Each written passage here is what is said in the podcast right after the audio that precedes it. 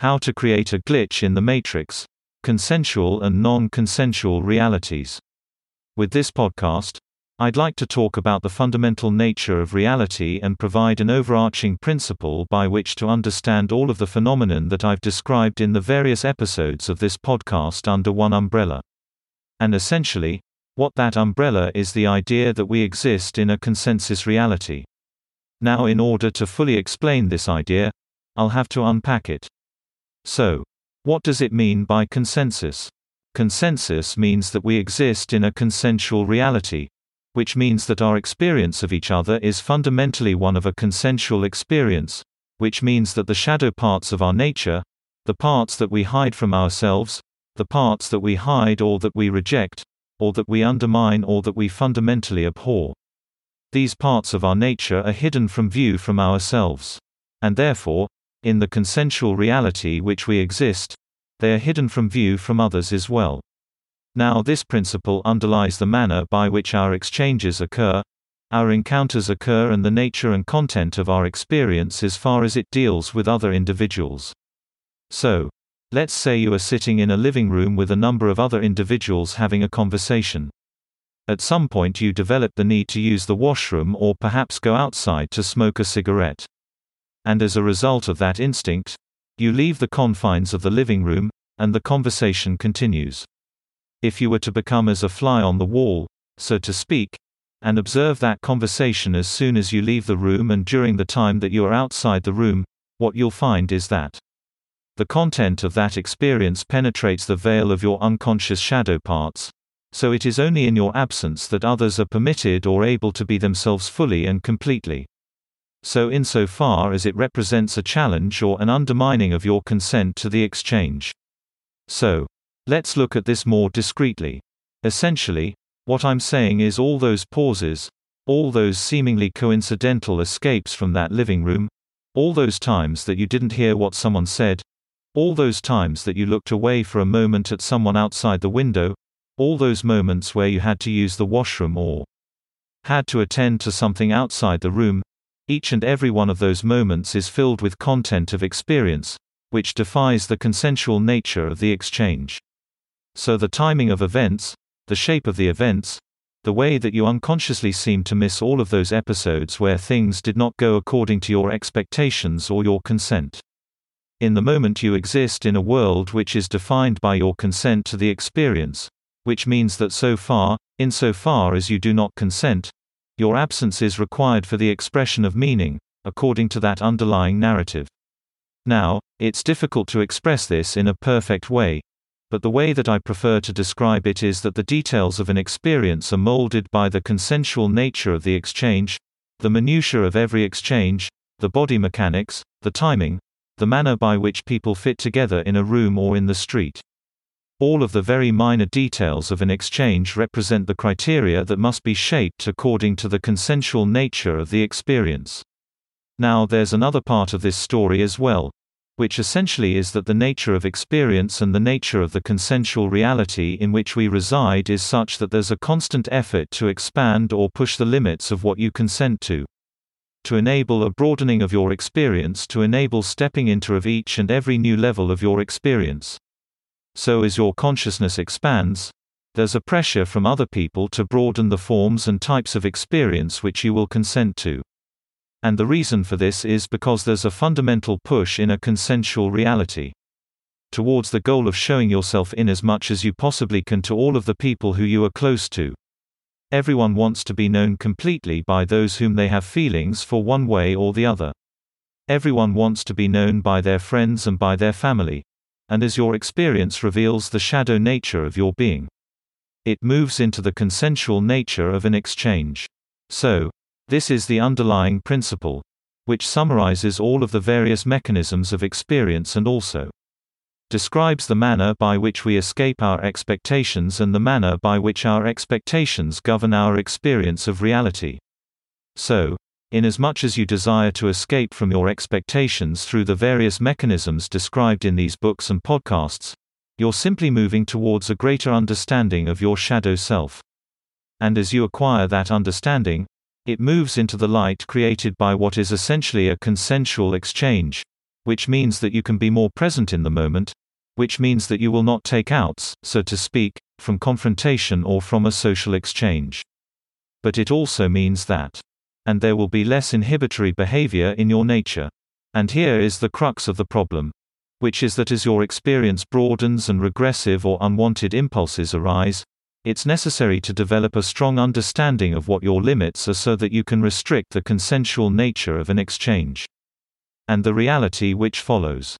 Now, there's more to it than that, which is that within this consensual reality, it is possible to experience distinct consensual versions of reality. As your understanding of your shadow self evolves and you become more sensitive to the consensual nature of the exchange with other individuals, you will find that there is a potentiality for an existence or a reality where the rules of social convention do not apply as you understood them prior to that self knowledge. So, there's a risk inherent in the expansion of one's experience into realms of taboo action and action, which is not socially acceptable in a fundamental way or in accordance with one's moral compass. So, the practice of glitching and the practice of growing and a consensual reality is fundamentally a conflict between two impulses that is the impulse to grow and develop as a person and to expand one's awareness into the shadow realms of one's being. So those two impulses may conflict and there's a tension between them. So, it is only in the recognition of one's moral limits that one is able to restrict one from expanding one's awareness into realities which are fundamentally abhorrent to one's nature and to one's ultimate morality. In this episode, I will be talking about the role of the family, one's archetypal constellation and the closed social system. A social system is closed when it has a finite number of system members. Each individual in that system has a distinct archetypal constellation. That distinct archetypal constellation is rooted or grounded by the closed system which is at its root. Which is to say, that it is also surrounded by conformations of open systems. The closed system at the root of the constellation has a limited archetypal vocabulary of a class. A closed social system is in equilibrium as far as it does not accept migration. Which is to say, that its vocabulary of archetypes is fixed. Individuals navigate out of the social system via outs provided by other system members only. In the absence of outs, the internal narrative of the closed social system maintains the only non-consensual reality within reality as a whole. That non-consensual reality preserves an indirect ground, law-based predictability, with reactive thoughts forming the substrate. Now, with the preceding in mind, it is possible to assert that movement within any system, be it closed or open, occurs through the four principles explained in a preceding podcast namely, substitution and displacement, union, polarity and conservation. What this means is that, within a closed system polarity and conservation are active rather than passive principles. Likewise, substitution and displacement and union are active as well. In practice, this means that for example, possession of a quality within the closed system provokes displacement and substitution of its polar opposite into another system member. Likewise, the non-consensual reality compels each system member to participate and thereby act out their impulses according to particular archetypal assignments. Thus, a closed social system becomes predominantly a pathway of affirmation. Negation is less effective in a non-consensual reality, which is to say that the weakening of associations between one's thoughts has the effect of isolating system members who ascribe to the archetypal assignment governed by said language. In other words, one can create archetypal and spatial isolation through specialized language used internally to negate, or one can act upon one's environment to produce said isolation. Nevertheless, the existence and use of outs is a form of negation is a privilege in a closed system, which arises out of one's relationship with the archetypal alignments which produce law or rule-based compliance in the group. Anyway, that's the end of the podcast for today. In this episode, the discussion will focus on the distinct scales or reference points by which our activity attains uniformity, and the outward-inward direction of causality is established. There are four dimensions to our identity in the world, which produce four scales of activity which produce uniformity. These are the components of the interface. These four are one's theory of reality, law, conventionality, context, and reactive emotionality, the nine plates. These are the four reference scales of our behavior which produce uniformity for others. How does this work? Our reactive emotionality, our responses to physical stimuli, produce in us an entangling of our subjectivity in objectivity, and promote our outward inward direction of causality. Conventionality and our compliance with it, context so to speak, which is the next level, to the extent our behavior can be understood contextually, also creates an outward inward direction of causality. Next, the law, and our compliance with it, produces in us patterns of behavior which are predictable. Finally, our theory of reality provides a schema for the prediction of others and ourselves. Thus, all of the above may produce in us orderly behavior, and make others' behavior comprehensible to us. Now, the entangling of our behavior in others occurs naturally as our internal thoughts pair preferentially with others' external postures. What this means is that others' body language can be seen to modify our internal stream of conscious experience. Why is this? Because the path of active concealment, the use of negation, resisting impulses by physical expression of inhibition, all displace tension onto other socially interacting individuals, which manifests as emotional tension in their bodies, deference. To put it simply, the tension in others manifests the extent to which they will preferentially take outs which dissolve the resonant nature of the consensual exchange. The occurrence of these outs will be followed by postural releases or deferent action which reflect the unconscious desires of the first individual, drawing them back into a consensual exchange. In previous podcasts, I talked about how there are two ways that an expectation field can interact consonance and discordance. That was, however, an oversimplification. Namely, every such exchange can be of two forms transactional or relational. Transactional exchanges are suppositional and involve one person, the object, meeting the expectation of the other, the subject. Relational exchanges are contingent and involve conjoining expectations which is to say that the two individuals meet each other's expectations at the same time. Relational are consonant and transactional are discordant, because only one individual attains their prediction. In this episode we will be discussing the relevance of the path of affirmation to assertive thinking and concealment. In this episode, we will be talking about the difference between the path of negation and affirmation as it relates to the expression of meaning. The path of negation is ultimately a path which involves the projection of a filter on others, limiting their ability to express themselves according to that particular filter. Individuals subject to that filter will find themselves in a consensual reality and from the standpoint of their expression of meaning and self will be limited except during outs to a role-based identity. When the negating individual absents themselves, only then will the other actors be able to express themselves fully. The path of affirmation also projects, but it projects an assertiveness with respect to a perception of the other. It asserts what is a non consensual reality on others to the extent that others act along the path of negation. That being said, the path of affirmation and assertiveness is to that path is contagious because once negation is undone, the individual becomes accustomed to the non consensual reality that follows. Now, further to the above, the path of negation being the path of concealment, produces in others the involuntary concealment of their selfhood to the extent that this negation produces the consensual reality, and barring outs, which permit the actors to express themselves fully. In other words, it is in the path of negation that we project or manifest reality in accordance with an archetypal assertion. It is in the path of affirmation that we find our negation undermined and our self manifested non consensually according to a affirming narrative. Thus, regardless of whether we follow the path of negation or the path of affirmation, our observations tailor others' behavior according to given narratives, narratives that ultimately may result in a non consensual reality, one produced by our absence or presence respectively. Be that as it may the end result of the path of affirmation pursuant to assertive affirmation is pure and simple emotionality. A level of expression which belies concealment. Ultimately however this expression is constructed upon a perception of another and therefore is indirect ground, a self-limiting form of foundation that belies our ultimate control over the expression of meaning and the substance of reality.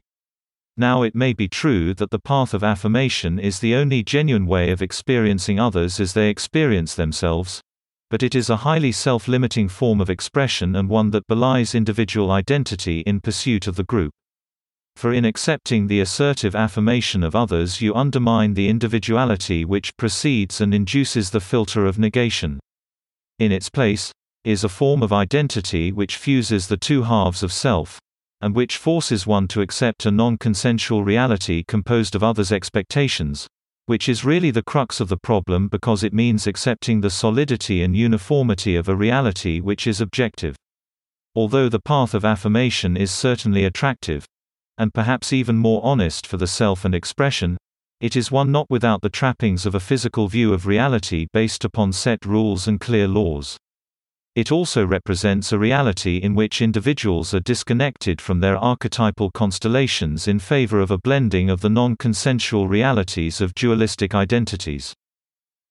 In this episode, we will be discussing closed thought, supposition, law giving and the consensual reality. In previous episodes we talked about how reality is by and large consensual to the extent that it mobilizes our consent to the exchange.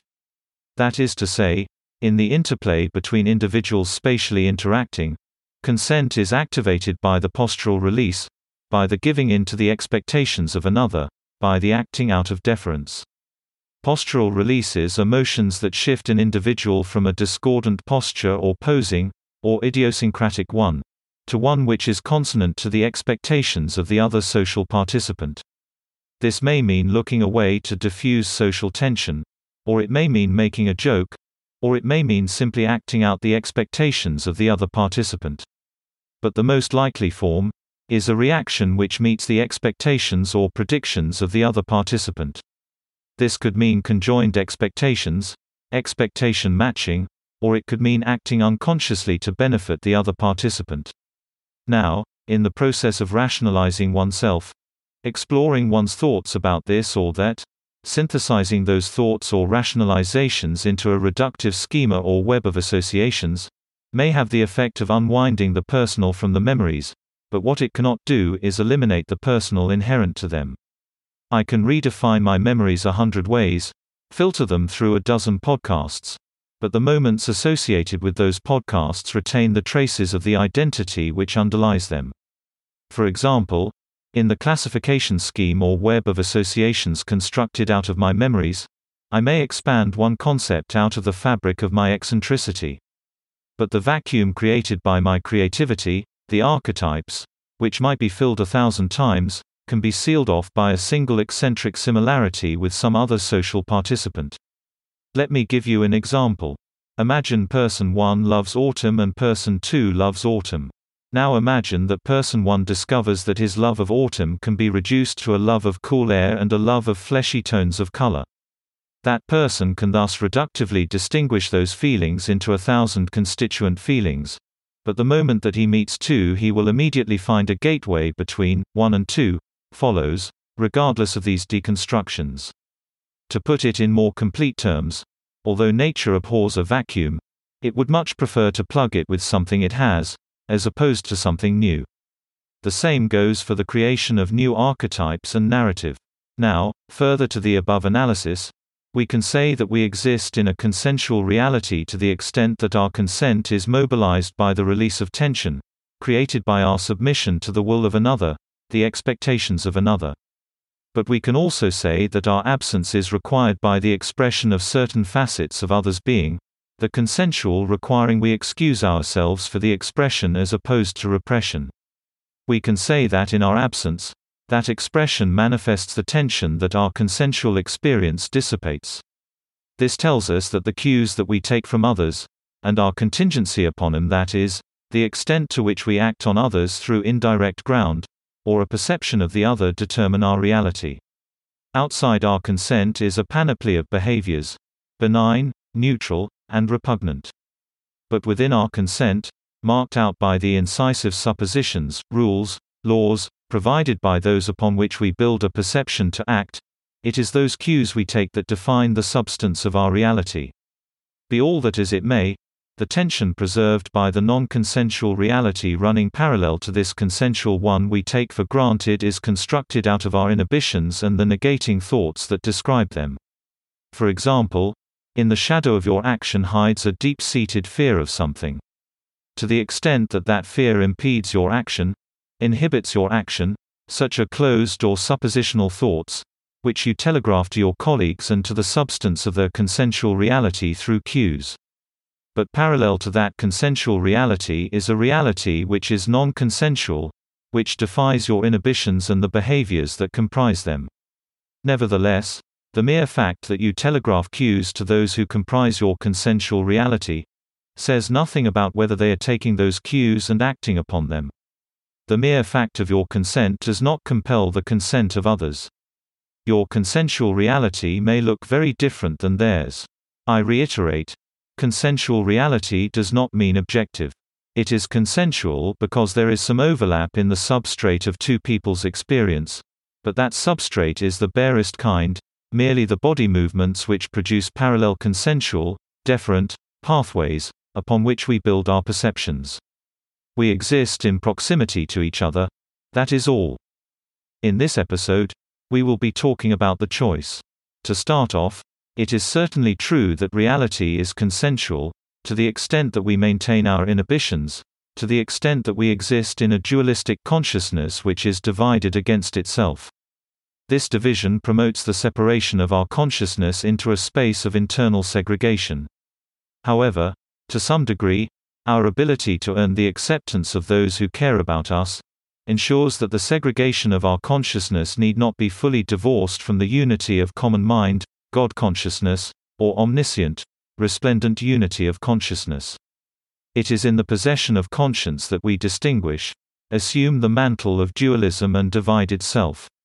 Suffice it to say, in between the execution of an action and its inception, in the shadow of our intentions, is a place of opening, a place of totality, wherein resides a momentary glimpse of our connection to all others.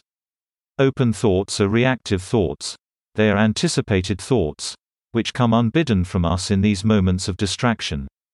If we can exist outside ourselves in between our intentions, in the shadow of our impulses, we can see the connection we hold to all consciousness and things. The most frightening thing that someone can tell you is that you are accepted, entirely, for in that moment, the consensual reality becomes the unitary reality, the reality where your entanglement with countless others renders in you the fire of living passion.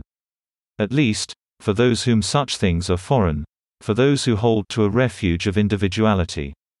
But of course, such a place is not free of individuality, it is merely a place of folds upon folds, of people wound together like strings of twine. To explain it another way, a consensual reality compels you to absent yourself rather than accept those around you, because it would mean accepting yourself in the process. Your choice is clear. In the moment, to compel the alienation of others to preserve your self-negation, or to accept yourself and see others as they truly are. Imagine for a second that all the loneliness and alienation in this world is your doing, a product of your genuine desire to hold anonymity from God consciousness. Imagine that the segregation of women in mullah controlled Afghanistan, Imagine that the segregation of people by race, gender, or orientation is all the result of your refusal to accept that we are all one. The multiplicity forged in the shadow of the impulse is mere symptom of a larger alienation, an alienation we impose on ourselves. That refuge is a place of clarity, but the alienation it imposes is a disease whose only cure is love. Can it be that refuge is ungodly? Can it be that our self-segregation must come to an end of its own accord? I don't know the answer. But I have to believe there is a place for both quiet reflection, and quiet unity, a recognition that we may be all, but it is a quality acceptable to be one. In this episode we will be discussing how to manipulate the system to transform a non-consensual reality to a consensual one and back again. In the second half, we will be discussing how manifestation works in practice, keeping in mind the nature of the reality in which we find ourselves. Now, in the last few episodes we've been discussing how in the final experience of the system our thoughts are made manifest. In fact, It is as if every thought pairs, open thought to open thought. But, the experience of those manifested thoughts can be drawn out by minutes, hours, and even days. What begins as a simple perception of the other maybe create a narrative which ensures its fulmination, regardless of how malignant or benign, setting in motion a chain of events which could be catastrophic. Let me give you an example. Supposing, for example, you watched a true crime documentary and wondered what it would feel like to kill someone. This thought could conceivably create a narrative, using your social network to produce a confrontation so dangerous that it leads to an unintended homicide. Such is the nature of manifestation. It cares not whether you desire the outcome, only that you thought it. Now, the effectuation of such a narrative is contingent on the dull awareness of your projection by other participants. They may not know they are leading you incidentally to a homicide, but they cannot seem to help themselves. Thus, it is important to recognize that our thoughts, each and every one of them, conceived in the shadow of an impulse, is potent, and once we become cognizant of our manifestation, losing self consciousness in the process, we fall prey to the inertia of our darkest desires and shadow self. Thus, our consensual reality may collapse under the weight of our lack of inhibition, the dualism of conscience eroded by egoistic urges.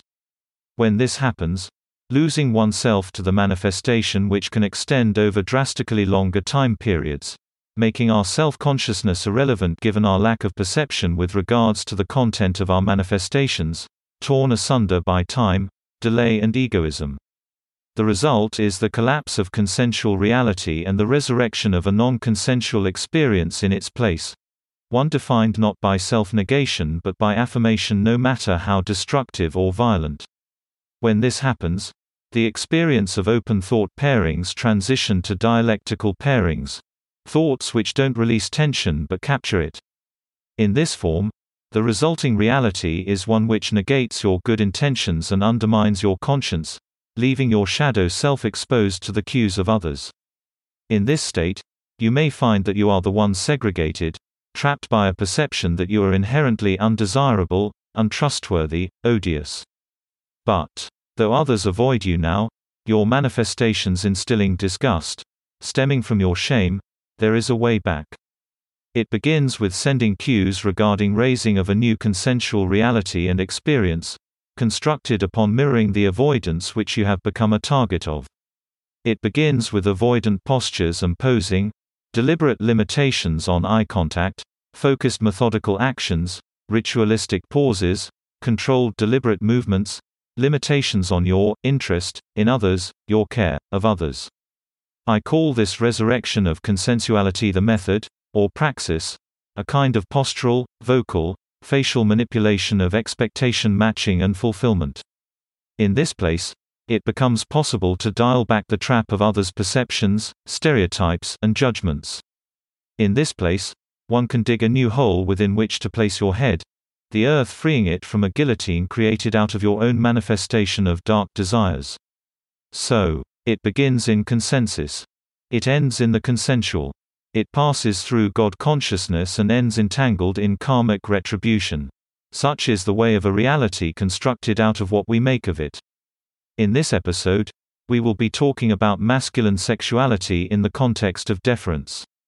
It is true to say that ordinarily masculinity is enclosed in femininity, which is to say that masculine sexuality is anticipated by femininity in the interchange between the tonic and the dominant.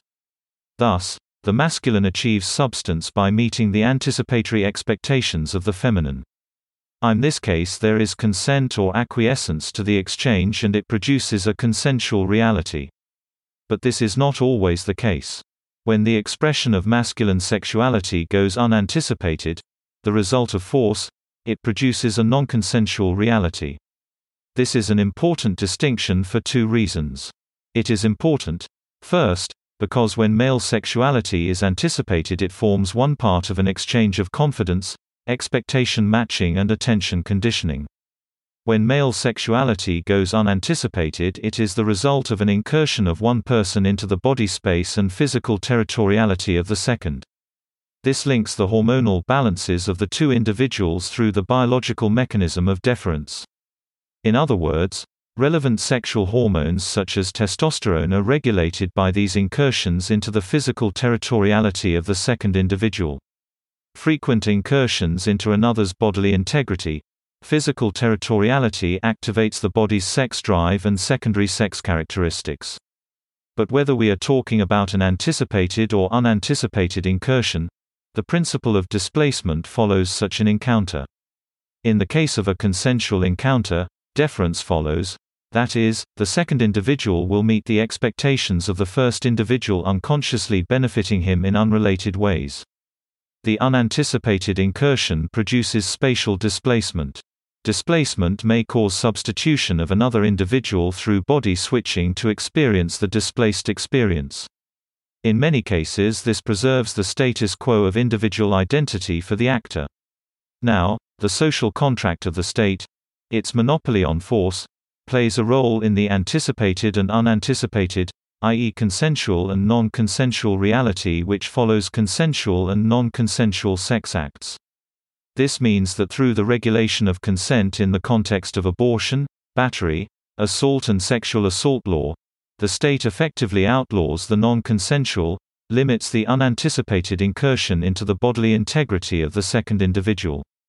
This means that the social marketplace of confidence in exchange for consent, expectation matching and attention conditioning is the only way in a so regulated state to obtain upregulation of testosterone and to regulate one's sexual drive.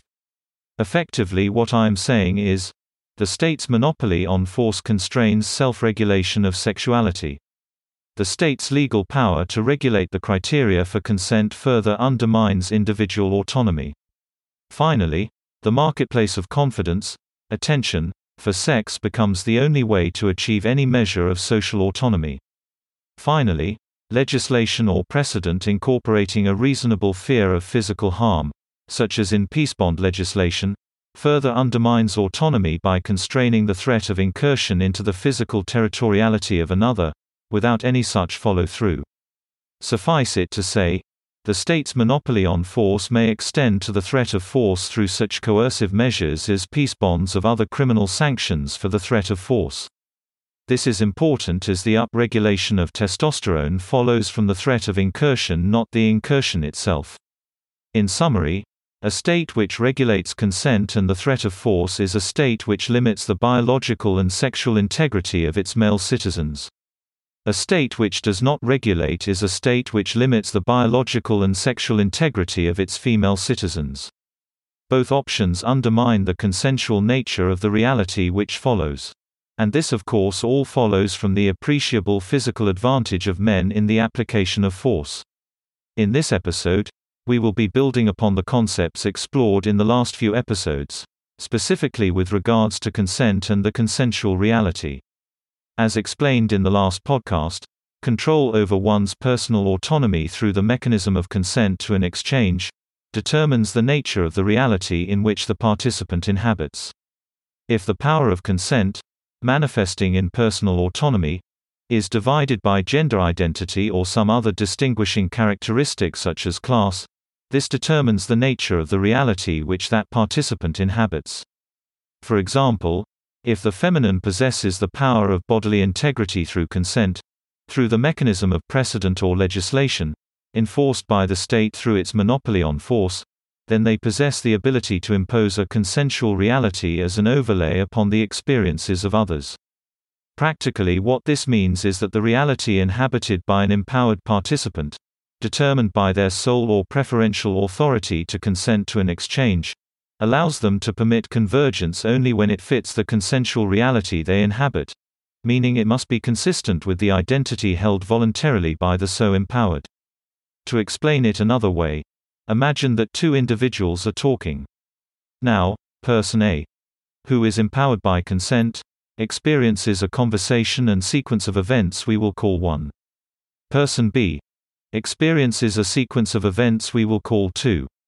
Now, the outcome of these two exchanges will fit sequence 2 for both participants only to the extent that it is consistent with sequence 1.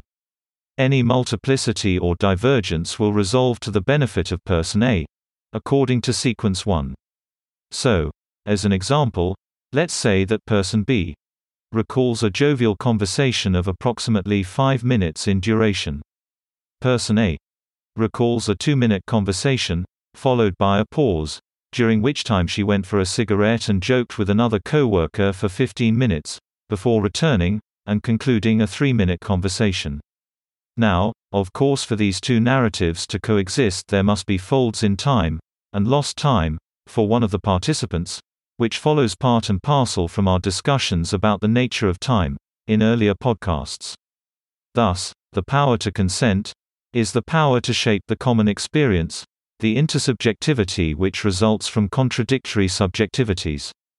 As explained in an earlier podcast, we exist in proximity to others, not in truly the same reality.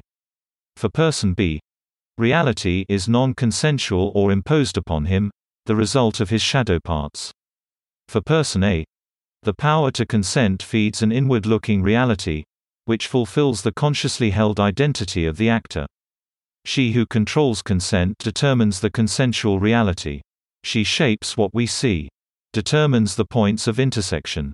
Realities are determined as between pairings. Two distinct realities can exist side by side, one consensual and one non-consensual. In this episode we will be discussing how retrocausality is the product of the transition from consensual to non-consensual realities. To begin, typically, to the extent we have control of our bodily integrity and consent, that is, we have freedom or autonomy to not consent to an exchange, we exist in a consensual reality. In so existing, there are outs in our behavior which permit folds in time, lost time, to the extent we do not consent. What this means is that our intersection points with others give them outs, to the extent we do not consent. This manifests as divergent narrative or sequential paths associated with two consciousnesses. In other words, we may experience a five-minute conversation as a consensual reality, but our conversation partner may experience it as a two-minute conversation followed by a pause, during which time they took a 15-minute smoke break and chatted with a colleague or coworker, before concluding with a three-minute conversation. But we may only remember the five-minute conversation as one sequence. Thus, outs are created by consensual realities, permitting divergence of two streams of consciousness. Now, in addition to producing outs, consensual realities are comprised of circumscribed behavior, limited to our conscious self attributions. But consensual realities are also the source of our internal mind, which is created by the non intersection of our impulses with others' behavior.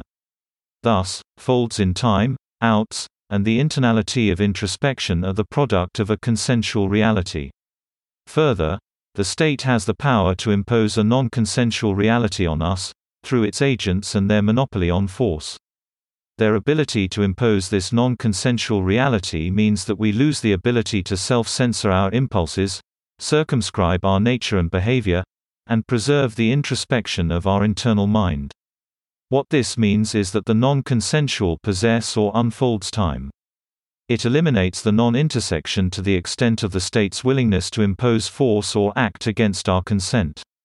Thus, time, for non-consensual actors, those privy to the monopoly on force, runs at a different speed than for consensual actors. In the intersection between this consensual space and the non-consensual space of force actors, we see retrocausality. We see this possibility because the mechanism of deference whether normal or retrograde, induces behaviors which run contrary to the ordinary arrow of time. Thus, the most common place to experience a retrocausal event is when the consensual is replaced by the non-consensual. In the transition between consensual and non-consensual, the internal becomes external, and the regular becomes retrograde. In effect, Deference runs just a little bit faster than the consensual. When there is no enclosure open thoughts pair freely according to attention. When there is enclosure then the internal thought of the closed thinker pairs with the internal thought of the mirroring thinker. In this episode, we will be talking about control over consent and the imposition of a non-consensual reality. When the consensual reality dissolves, due to the withdrawal of one actor's consent, all actors become force actors. In previous episodes we talked about how control over the conditions of consent determines the power to impose a consensual reality by participants in a social exchange. Although that was a correct assertion, it was an incomplete picture of the puzzle. Although the power over the conditions of consent gives one the ability to impose a consensual reality, the power to ultimately deny consent represents the power to impose a non-consensual reality. The moment that a consensual actor determines that consent will not be given under any conditions, that individual becomes a force actor, imposing a non-consensual reality through their projections. The basis for these projections is physical territoriality. Thus, the agency of consent only remains meaningful when an individual generates reasonable or possible conditions for the social contract. The moment that an individual withholds consent under any conditions, they become a force actor, capable of holding physical territoriality and imposing a non-consensual reality on others. What does this mean? It means that they then possess the ability to effectuate the inhibited, to bring out the shadow parts of our being, and no longer intersections conditional on consent to the exchange. The process by which intentionality is made manifest within the moments between time, as manifestations of the shadow parts of our being, within the context of the non-consensual reality produced by the now force actor, is through substitution and or displacement. That is to say, that force actors have the ability to generate displacement and substitution as is product of their social interactions, further to spatial territoriality. Manifestation of given intentionality is determined through the process of substitution further to the displacement generated by force actors. In effect, cooperative effort to displace an existing intention generates substitution of another according to the social tension created by a sequence of intersections. Emotional lability follows each displacement event. This emotional lability can be channeled into a given rationalization of higher tension according to the substitutions made in the thought pairings of the individual. To put it another way, the now force actor generates displacement further to their deference holder's intentions, and the loss of an internal space for consciousness due to the loss of the consensual reality promotes integration of those thoughts produced by higher levels of social tension. In effect, a person becomes a steam whistle, through which the coal generating the heat, forces the narrative stream through. The result of this is a new social equilibrium for the social actor. Put in another way, imagine if someone's social network simply stopped sending them P waves and converted all their P waves to S waves. These S waves would generate a new equilibrium or stretch the equilibrium which the actor may be accustomed to. The end result of this process is the generation of a new identity, beyond the purview of their prior equilibrium, born by a sudden reversal of polarity. The gradual unworking of the person's consent to the reality follows the shrinking, so to speak of their interactions with others in the ordinary course, leaving them isolated and alienated from their past equilibrium. The result of this process is the loss of one's social network and elimination of the synchronization of their bodily rhythms. In time, the isolation they now find themselves in is symptomatic of a dysregulation of their emotions and a full-scale appropriation of their identity. That's the end of the podcast for today. If you enjoyed it, please like, comment and subscribe.